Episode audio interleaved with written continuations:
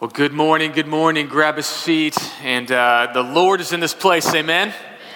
Praise, praise God. If you have a Bible, we're going to be in Acts chapter 6 this morning. So grab your Bible, get to Acts chapter 6. Uh, we are in a series in the book of Acts. Um, also, additionally, if you didn't know, our community groups are also walking through the book of Acts together. And so, one of the things that is even shared with me this morning, um, was how helpful it was to both go through uh, the Acts on Sunday morning, but then ask more detailed questions in small groups. So if you're not in a community group, it is time to jump in. You can sign up online, jump into one of those community groups. They're absolutely amazing, really life changing to have the Word of God talked about in community and growing um, alongside one another.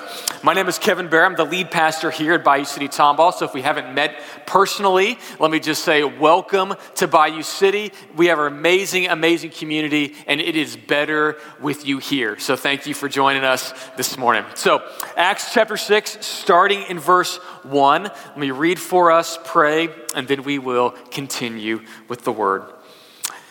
Starting in verse 1 says this. Now, in the days when the disciples were increasing in number, a complaint by the Hellenists arose against the Hebrews because their widows were being neglected in the daily distribution. And the twelve summoned the full number of the disciples and said, It is not right for us that we should give up preaching the word of God to serve tables. Therefore, brothers, pick out from among, among you seven men of good repute, full of the Spirit and of wisdom whom we will appoint to this duty. But we will devote ourselves to prayer and to the ministry of the word. And what they had said was pleasing to the whole gathering. And they chose Stephen, a man full of faith and of the Holy Spirit, and Philip, and Prochorus, and Nicanor, and Timon, not from the Lion King. And Parmenius took a little long for that to, to okay. And Nicholas, a proselyte of Antioch and they set before the apostles, and they prayed and laid their hands on them. And the word of God continued to increase, and the number of the disciples multiplied greatly in Jerusalem, and a great many of the priests became obedient to the faith. Let's pray. Lord, thank you for your word. And Lord, thank you so much for a picture of the early church.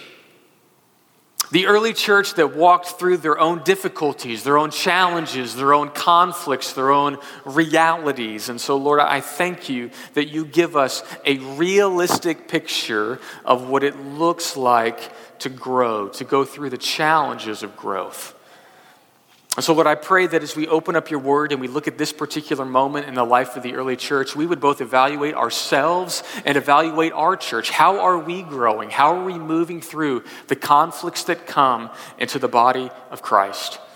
And Lord, by your grace and your wisdom, I pray that we would be people that respond in the way that the apostles responded.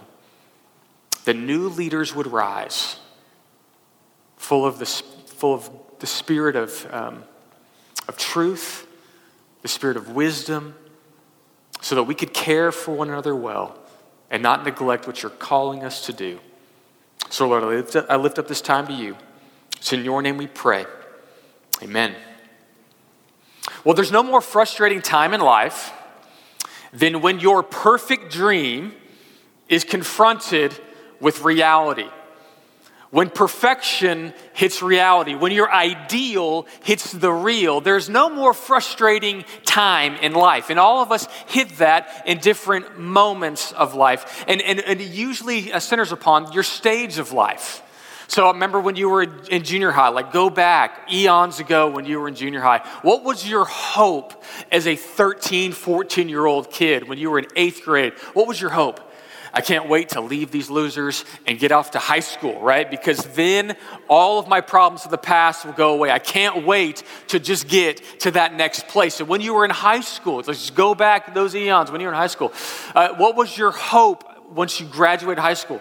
I can't wait to get out of here and start making my own money and making my own decisions and get away from my parents. Like, like then I go, and then everything will be great once I have a job once I can make my own income, once I can make my own decisions, and then that's your ideal and your pictures. I mean, that's going to be perfect. And, and then those first bills come, and you're just like, does it really cost this much to live here? Do I still have to do I have to pay for my own? Yeah, like all, everything that hits you, and then in different life stages, every life stage you face, there's a picture of hope, and there's reality of what you hit. And every one of us goes through that in every stage of life, no matter what situation we are in life. We look across the aisle at this other person in this other place and we say, once I get there, then everything will be all right. Like once I go there, then it will be perfect. And, and there's really two ways we look at this there, there's an over um, appreciation of what's not yet, or, or an overvalue of what was. So we either look forward and say, hey, once I'm there, then everything will be all right, right? So once I'm in that next stage of life, or once I get, if I could somehow get back there, then everything would be better. In fact, most of us look at the early church with that kind of nostalgic persona. Like, once I get back to the early church, can't we just get back to the early church? Then everything will be perfect. Let me just tell you about the early church. They had the same conflicts that you have and that we have, they had the same struggles that you have and what we have. And they had to walk through the same challenges of life like you have to walk through your challenges of life. And the real issue is this how do we walk through these challenges well? How do we walk through the struggles of reality well in the Christian life? That's the real tension. And, and that's really what it is, is tensions. Sometimes there's problems to solve, and sometimes there's tensions to manage. So, how do you manage the tensions of your life? Because all growth, all growth requires tensions. All growth requires tensions. So, how do I manage the tensions that come into my life? Well, there's typically a couple ways that we manage these tensions. One is that we run away. We assume that once I escape the tension, then all my problems will go away. So that's one thing that people do. And so they, they get a new job, or they get a new spouse, or they get a new kid. I don't know. What, what, what do you do? Like, hey, I'm, I'm mad. I'm going to go get something else, right? So there's tensions that you do. And sometimes it's to escape the situation. But as soon as you hit eject enough times, you realize that once you get to that next place, whatever that next place is, after you've hit eject several times, what you realize is, oh no, there's conflict in this place too. And so running actually isn't the solution. The healthy thing to do is to go into the situation and say, Lord, how can I grow in the place you've put me? How can I become the man or woman I need to be so that I can navigate these circumstances in a way that honors you and that's helpful to them? How do I walk through this tension in life well. And that's what we're going to see in the early church. So here's what we're going to look um, at the early church. So I'm going to give you three big movements that applies to the early church. It applies really to all churches of how to manage tensions in life. And with these applications, I think you'll find out how these same challenges can give you some insight to manage your own tensions in life. So, what are the three things that we see? We see what pulls a movement off mission. We see three things that pull a movement off mission. Secondly, we're going to see what keeps us on mission, what keeps us focused in the right direction. And number three, we're going to see what keeps a church growing. How do we continue to grow in a healthy way? So, the first thing we're going to look at is this what pulls a church off mission? And here's what it says in chapter 6, verse 1. Now, in these days, when the disciples were increasing in number, a complaint by the Hellenists arose against the Hebrews because their widows were being neglected in the daily distribution. What pulls a church, a movement, your life off mission? Oftentimes, sometimes, it comes because of a good thing. It's growth. Like more people were coming to faith in Christ. And as you see all throughout the early part of the book of Acts, you see that 3,000 people were saved in a day when Peter preached his amazing sermon when the Spirit fell in Acts chapter 2. You see that people are continuing to come to faith and they grew another thousand people, a couple thousand people as they're going along. And so they're having all of this healthy, amazing growth. But every time something grows, tensions arise. It, it creates a fracture. It creates a moment for, for those, those little things that are not quite right within the community to come to the surface. So there's some fractures there in place. And so the first fracture that we see is internal conflict. Internal conflict. What pulls a church off mission? Well, one of those factors is this internal conflict in the congregation. It says something that happened. There was grumbling and complaining that arose between two groups in the early church. And it describes them this way there was Hebrews and what they call Hellenists. And you're like, what, what do those words even mean? Well, Hebrews uh, means this they were Jewish people of Jewish background that likely lived in Jerusalem. That's where the early church started. The, all of this centered around Jerusalem, uh, somewhere between 33 and 37 AD. All of these events are occurring in Jerusalem. And so you have Jewish people of Jewish background that have come to faith in Jesus Christ that are right there. And then you have this other group, they call them Hellenists. That basically means Greek speaking. Greek speaking people from Greek culture. They were often from what was called the diaspora, people that had been taken away from Israel but had learned Greek, been raised in Greek culture, but had come to faith in Jesus Christ and were now part of this new church community. So they were culturally different than the people that were in Jerusalem.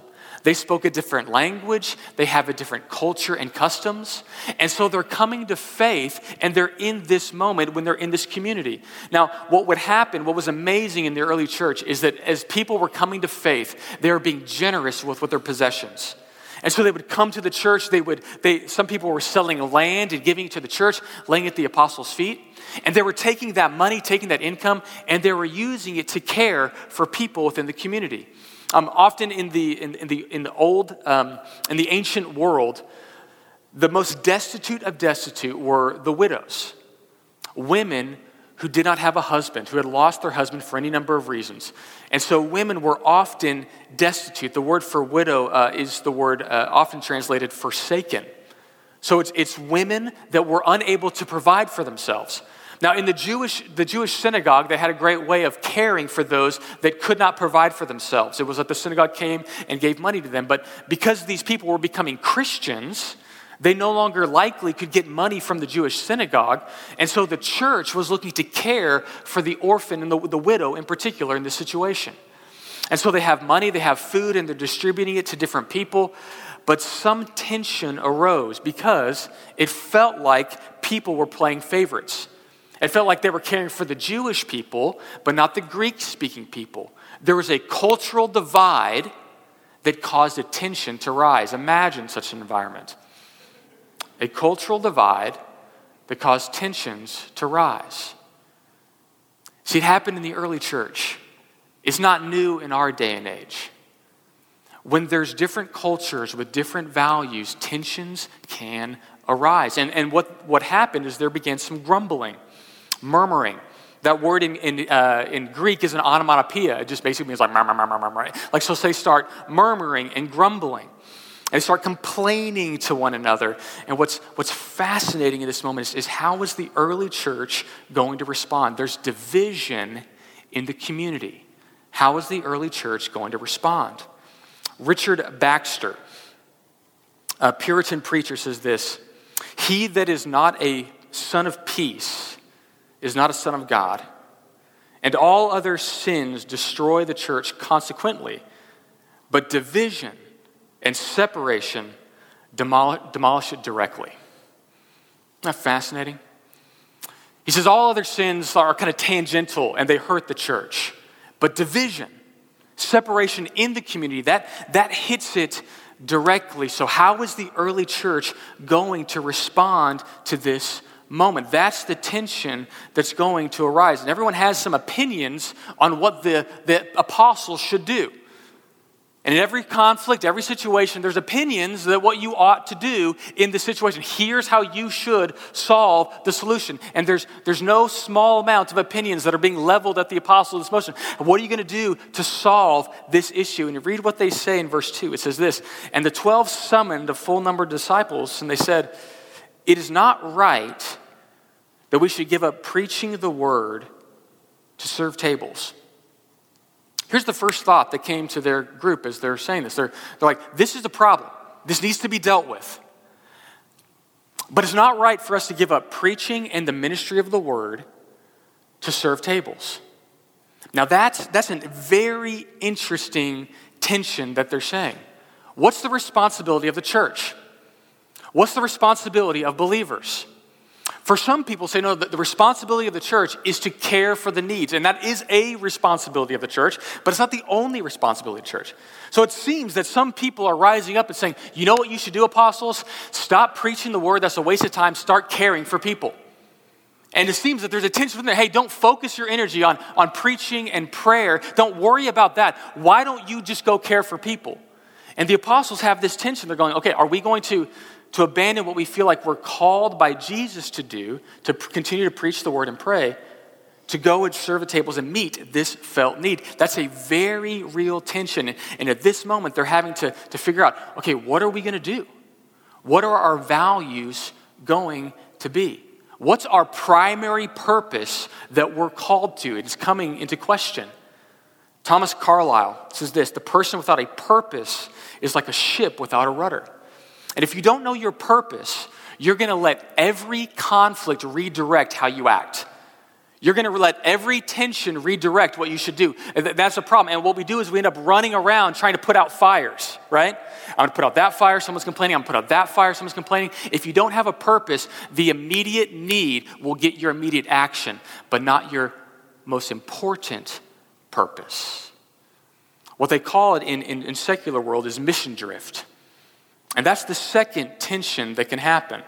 Not only internal conflict, but mission drift people with other missions starting to pull you in a different direction. That's the second thing that can pull us off the mission of God is mission drift, missing our central purpose. And this happens all throughout, um, really, our, our universities.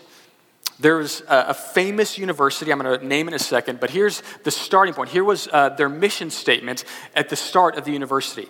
It said this to be plainly instructed and consider the consider well that the main end of your life and studies is to know God and Jesus Christ. In their book called Mission Drift, they're quoting this statement from this university to be instructed to consider the main end of your life and studies is to know God and Jesus Christ. Well, what university would have that as their mission statement? Founded in 1636, the university employed Christian professors exclusively and Christian policies at their, their base.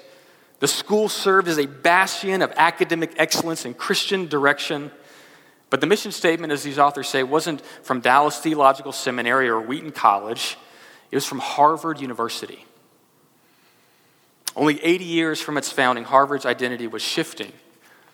And a new group of, of leaders, of, of England pastors, um, sensed that Harvard was moving away from those original intent. And so they started a second school uh, with, Cotton, with clergyman Cotton Mather and others, and it was Yale University. And at a point, they continued to drift and drift and drift away from those, those Christian foundations. And now Harvard University and Yale University, still great institutions, still great places to learn, but Christianity is not the basis of their mission. There was a, a drift that can occur. And how does that happen? Well, their book talks about it pressures. Pressures for, for money, pressures for different things can pull you off direction to make small compromises that you end in a place that you never started from. It happens to all of us. Those pressures can cause us to move our focused mission into something different. And thirdly, the third thing that can pull us off mission is to outsource the call. Charles Swindoll, in his, in his commentary, his book on, on Acts, says the third problem is this professionalism, where we hire people to carry the burdens of the congregation that they should voluntarily carry together. The attitude of professionalism prefers to send money rather than people into the mission field. It's easier to hire an evangelistic pastor than to expect him and expect him to do all the evangelizing than it is to hire someone to staff to train and lead volunteers, lead the congregation into that purpose of ministry. See, the, the, the second thing is I can outsource my responsibility to serve the call of God. And, and we do this in all our other areas of life. That's why it's a tension within the church. So uh, I bring my car to a mechanic to fix it, right? I bring my kids to private lessons to teach them how to do a sport. Um, I bring my dog to the dog trainer because I have no clue how to train this dog. I go to Chick fil A because they make the best chicken sandwiches. And so, like, I go to these different places and they do things for me. And many of us, we take that same tension and we bring it into our Christian life. We, we professionalize the Christian life. And so we show up at church or we show up at opportunities and we say, I hope the professional makes me into who I need to be instead of training me and equipping me so that I can fulfill the ministry God has given to me. Ah, that's a different value. So, those are the things that can pull us off mission. So, how do they overcome it? These are the tensions that are rising in early church. How do they overcome it? What keeps us on mission? Here's what it says in verse 4. But, verse 4 But we, the apostles, will devote ourselves to prayer and to the ministry of the word. The apostles determined okay, there are real needs. And there are things that need to be done, but we have to focus on our first and primary call, and that's to preach and pray for the church and the movement of God. That's where we're going to spend our time. That's where we're going to spend our energy. Jesus had this same tension in his own life. In Luke chapter 4, there was amazing things happening in the early ministry of, of Jesus. Luke chapter 4, it says this Now, when the sun was setting, all those who were sick and had various diseases brought them to him. And he laid his hands on them, and every one of them was, and he healed every one of them. And demons also came out of many, saying, You are the Son of God. But he rebuked them and would not allow them to continue to speak. And so you see Jesus doing this amazing ministry, this amazing healing, this service to people. And it is good. That is part of the responsibility of the church. But then it says that on the next day, verse 42, it was the next day, and he departed and went to a desolate place. And the people sought him and came to him, and, he, and it would have kept him from leaving them. But he said, I must preach the good news of the kingdom of God to other towns as well, for I was sent for this purpose. And he was preaching in the synagogues of all of Judea. So, what keeps us on mission? It means we got to know why we're sent. We got to know our purpose in this place a clear mission focus. There's a, an example of this, of how to determine what is my mission, what are my priorities in life. And it's called um, the Eisenhower Matrix. I have, a, I have, a, picture of it. You've probably seen this, and it's, it's, it's kind of contrasting um, the urgent and important things. I have it, I should have it in there. Um, the Eisenhower, there we go, the Eisenhower Matrix. And here's how they line it out. They said, look, there, there's all these pressures that we, we have in life. And some of them are urgent and important. That's kind of the way they, they categorize it. There's, and they do a little matrix, say, hey, there's urgent, not urgent. There's not important and important items um, to, to determine what do I value and why do I spend my time? Well, they say for the urgent, important items, do those immediately. For the not urgent, but the important items, plan that. In fact, they, they, they would say that's where you should spend most of your time, not constantly putting out fires, but focusing on the most important things. For the, the things that are, they call them not important, that doesn't quite apply to what we're saying, but they say let, maybe less important, but, but urgent, to delegate those. But the things that are not urgent and not important, you punt on those. You get rid of them. And all of us in life, we have to ask the question how am I going to allocate the few hours that I have in my day, the few hours that I have in my week? How am I going to focus on these priorities in life? Personally, here's how I put my list together of priorities Jesus is first, the top of my priority list. I spend my time focused on Jesus, my personal relationship with Jesus Christ. So under that is my family. Under that is my job. Under that is ministry. And everything else falls under those things. And when I start getting those things out of order, I see my life going awry. You have to have a clear focus on what your mission in life is. What has God called you to do and prioritize? And when those things get flipped out of proportion, life starts coming unraveled. And he said, we have to focus on the preaching of the word, just like Jesus called us to do. And then the second piece that's needed, how it keeps us on mission is a rising mission force. A rising mission force. See, serving the tables was still a need. The church has a responsibility to care for the orphan and widow in their distress, as it says by James. It's still a vital need. So, how is it that we move to meet those needs? Acts 6 5 says this Now, what they'd said pleased the whole gathering. So, what did they say? They said, Choose for yourselves seven men full of the Holy Spirit and full of wisdom, and set them to distribute the food. And here's what's fascinating about the people that they chose. They chose seven men filled with the Holy Spirit. They chose Philip and Prochorus and Nicanor and Timon and Parmenius and Nicholas. What's fascinating about these people is you look at all of their names, here's what's interesting about them. They're all Greek. They're all Greek names. The issue was coming from that community of Greek speaking people, and so they picked quality individuals that spoke the language, that knew the culture, to move in and meet the need. It says Stephen was full of the Holy Spirit. Philip plays a crucial role in the early church. We'll see him um, in a couple weeks. Um, Nicholas, that we think that it's possible that, he, that a church movement began from Nicholas. Not every one of these people is known all throughout um, church history, but you see that these people were Greek men that moved in to care for their people. That's really, really fascinating. And what are the qualities they looked for? They didn't just look for Greek speakers. They didn't say who's available. Look at the qualities that they looked for. Who were these rising leaders? What do they have within them? It says the first had a good reputation, a good witness, a, a good martyreo. That's fascinating. The word martyreo just means witness, someone that testifies about something. It's fascinating that Stephen will be a martyr that dies for his testimony a little bit. A good martyreo, a good spokesman. It says people that are full of the Holy Spirit. It means they have a deep sense of who God is for them, and they've grown deeply in the knowledge of the Lord, and they're full of wisdom. Hey, there's conflict in the community. We don't need just anyone.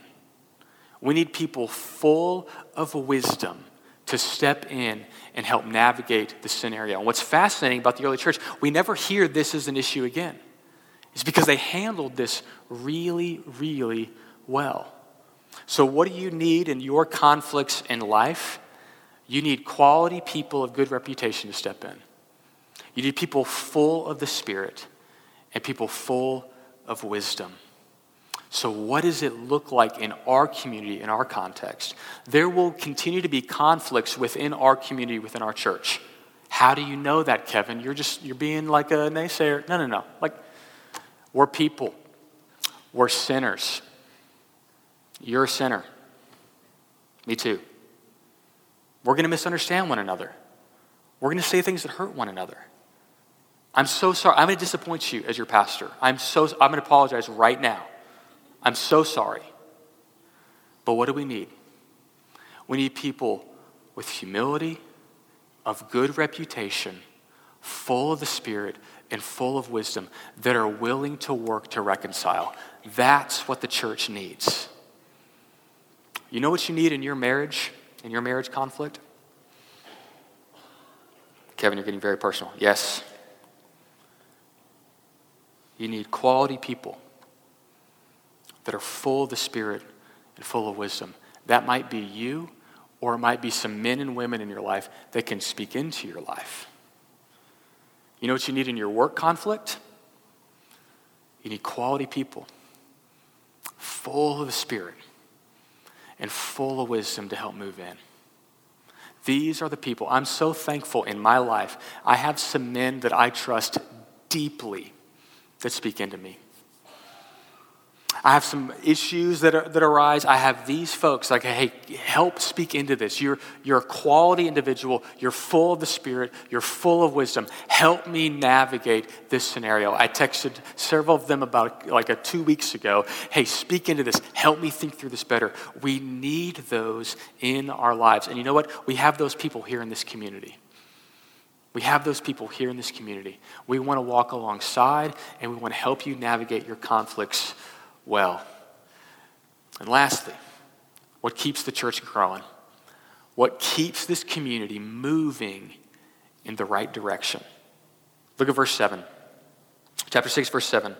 The word of God continued to increase, and the number of disciples multiplied greatly in Jerusalem, and a great many of the priests became obedient to faith. How does the church continue to grow? How does this church continue to grow in a healthy way? How, do, how does the church continue to move forward in their mission? There's an internal responsibility and an external responsibility for all of us. How does the church continue to grow in a healthy way? There's an internal responsibility and an external responsibility. The first way that it grows is they, they really handled their internal issues well.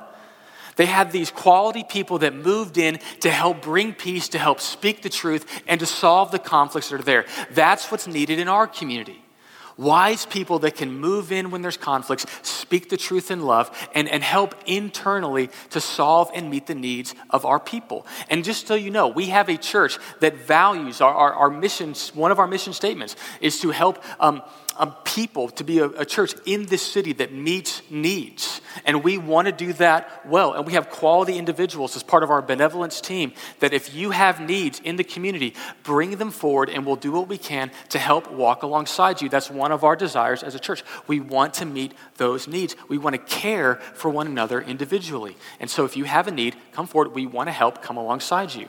Um, also, just to show you some needs, I'll tell you one of the needs that we have in our church. You ready for this? Oh no, Kevin. Y'all have needs that you're going to talk about? Yes. Here's our need. One of the needs that we have, and I've, I've heard every church that I've been at have the same problem or challenge. We need help in our junior high ministry. We have amazing junior high students that we want to help walk with the Lord. Right? Yes? yes? We want them to know Jesus. Yes? We want them to have some wise, quality people, full of the Spirit and wisdom, to walk alongside them in their life stage, right? Yes. How's God going to provide those people? Prayer. Prayer. And you. And you.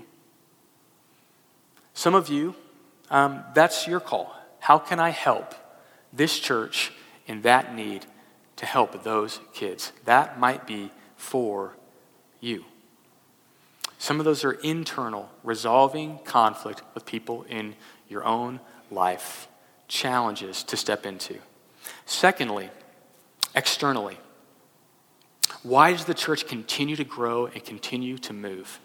It's because these people are reaching out and they're talking about what God's doing here. They're going to their communities, they're going to their neighborhoods, they're going out to their workplaces, and they're talking about what God is doing in that place. That's why people are hearing about it, is because these winsome people are going into their community and culture. These winsome people can't stop talking about the amazing things that God is doing in their life. And we see Stephen, full of grace and power, doing great wonders and signs. And there arose a, a, an issue against him, and they're bringing a charge against him. We'll look more about that next week. And as they bring that charge against him, as they start levying attack against Stephen, look at what they say. They couldn't, they couldn't speak against him, they couldn't stand against his wisdom. In verse 15, as they're bringing their charges against him, they gazed at him, and all who sat in the council saw that his face was like the face of an angel.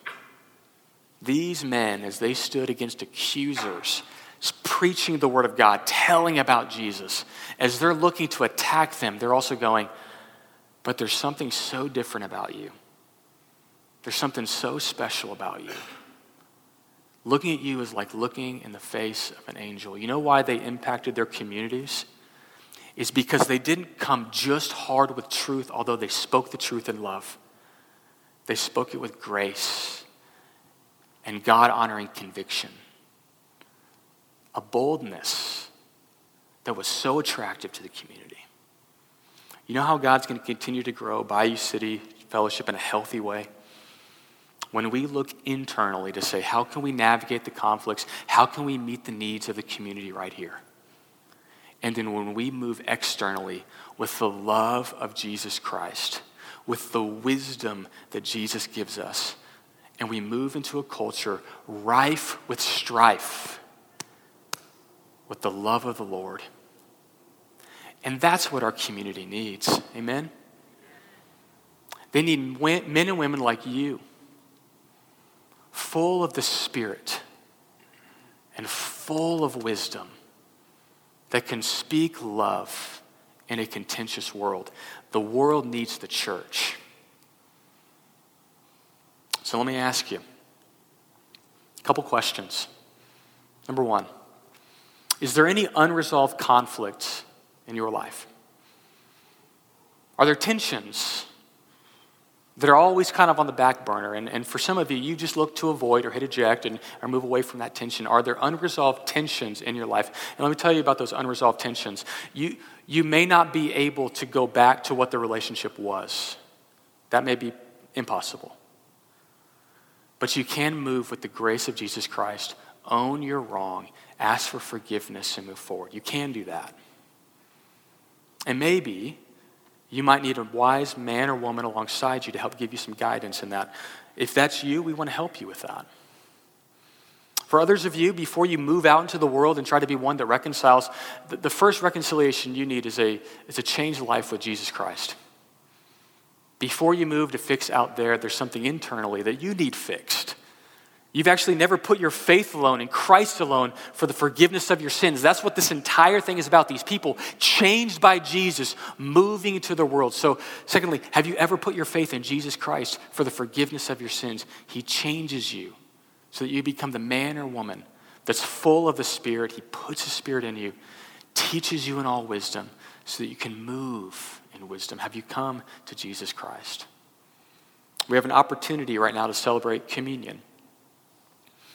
Communion is that amazing moment when Jesus stood with his disciples and said, I want to give you a, a remembrance of what I've done for you.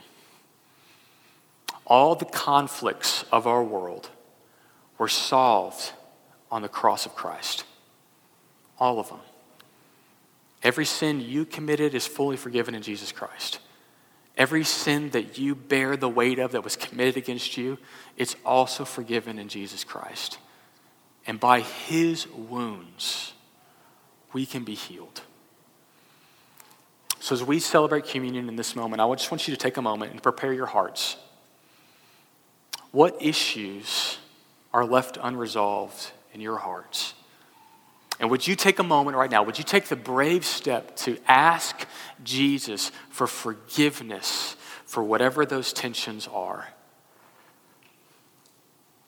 For others of you, you've never put your faith in Jesus, so just take a moment in the quietness of your heart, and you could pray a simple prayer like this Jesus, I know I've blown it in so many ways.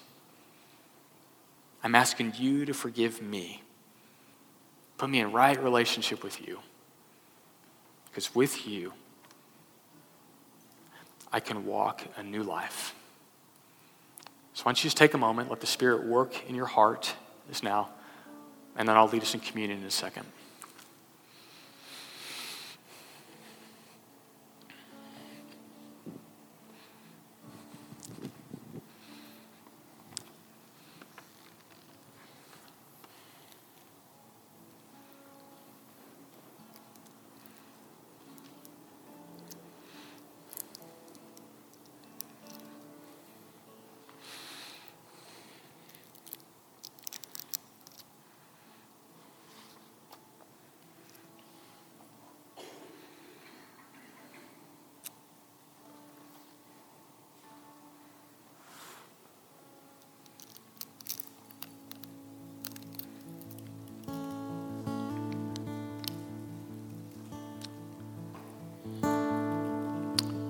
Begin. Open your elements when you're ready.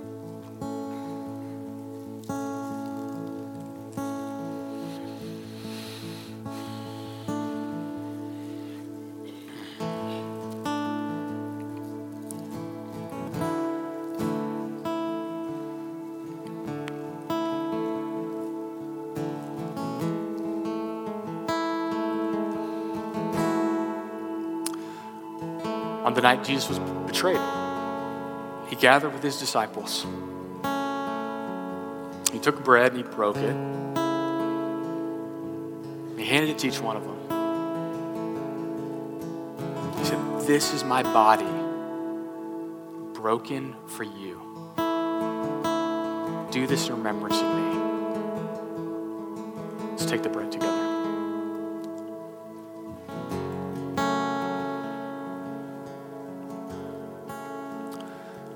And he took the cup.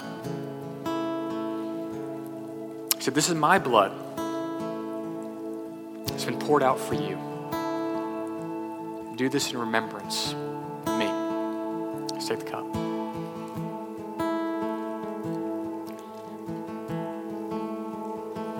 Well, Jesus, we thank you that you died in our place for our sins to forgive us of every sin that we have committed to heal us from every sin that's being committed against us. Lord, thank you that through all the tensions of life, you're there. Through all the struggles of life, you're there. Through all the challenges that we face in life, you're there.